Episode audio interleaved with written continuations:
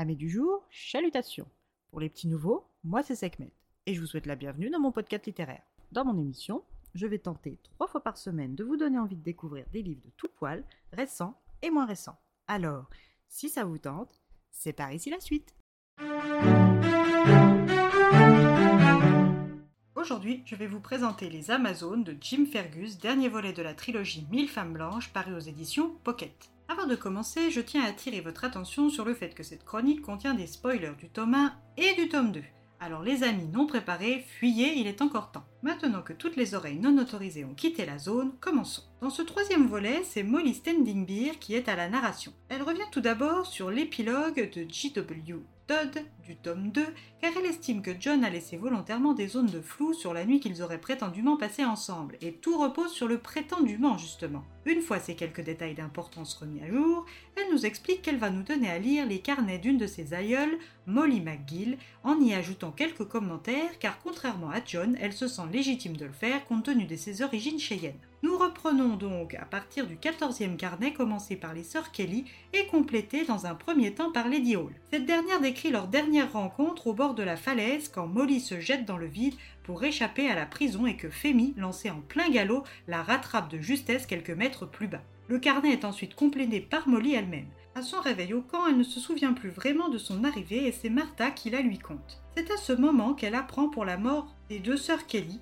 lors de la bataille Little Bighorn. Martha l'accompagne sur leur sépulture et sur le tristement célèbre champ de bataille où, comme le veut la tradition cheyenne, les corps des soldats ont été profanés. Mais au plus grand désarroi de Molly, les femmes et les anciens chargés de ce rituel se sont surpassés dans l'horreur. Les mutilations des corps ennemis sont bien plus macabres que ce à quoi Molly pouvait s'attendre. Dans ce charnier, Molly découvre une sacoche d'un certain Josh Miller qui avait écrit à sa mère Lucille. Molly souhaite reposer la sacoche à sa place pour qu'elle retrouve son vrai propriétaire ou du moins ses ayants droit, mais une nouvelle marée de soldats arrive. Elle décide de l'emporter avec elle. À son retour au camp, elle examine le sac médecine qu'elle a reçu en héritage des sœurs Kelly et dedans, elle y trouve une page arrachée d'un carnet de voyage similaire à celui qu'elle tient. Cette page appartient à une certaine May Dodd. Cette page a été écrite durant son attente dans la grotte lors de l'attaque subie par Little Wolf et son clan. Blessée par balle, mais se croit mourir et en attendant que Martha revienne avec de l'aide, elle écrit une dernière fois en pensant à ses enfants. Elle ne veut pas mourir sans leur dire au revoir. Durant l'attente, ce que tous ceux de son groupe qui l'ont connue et cru morte ignoraient, c'est que Woman Who Move Against the Wind est venue lui porter secours sur les indications de Head et de Pretty Walker.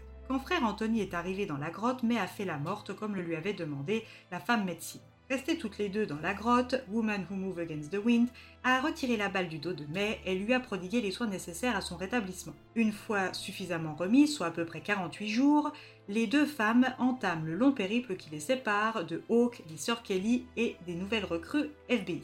May veut rejoindre Little Bird, sa fille, Martha et le clan de son mari Little Wolf. Mais la femme médecine lui dit que les esprits lui ont indiqué que ce n'était pas encore le moment. D'abord le clan de Hawk, puis peut-être ensuite celui de Little Wolf. Mais suivra-t-elle Woman Who Move Against the Wind ou suivra-t-elle son propre chemin afin de retrouver son mari et sa fille, malgré sa faiblesse de corps encore présente Molly retrouvera-t-elle son mari Hawk, dont elle a été séparée juste avant la bataille? Molly et May se rencontreront-elles?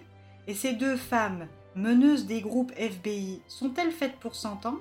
Et qu'est-ce que la sacoche de ce jeune Josh va apprendre à Molly? C'est un dernier tome où vous trouverez toutes les réponses à vos questions. Comme avec toutes mes précédentes lectures de Jim Fergus, c'est un vrai plaisir. Dans ce dernier tome, les rebondissements, dont la résurrection entre guillemets de mai, vous tiennent en haleine jusqu'au bout et vous font repenser autrement la lecture des deux précédents tomes. Un tome 3 qui conclut bien cette aventure humaine hors norme. Donc si vous ne l'avez pas encore deviné, je vous recommande bien évidemment la lecture du troisième. Et bien voilà, j'en ai fini pour aujourd'hui. J'espère que cet épisode vous aura plu et vous aura donné des nouvelles idées de lecture. Si vous souhaitez découvrir d'autres petits bonbons littéraires tout droit sortis de ma bibliothèque, je vous retrouve le mardi 14 mars prochain pour un nouvel épisode. Et si d'ici là je vous manque de trop, retrouvez-moi sur mon compte Instagram, at les lectures de Sekhmet. Sur ce, chalut les amis, et à la prochaine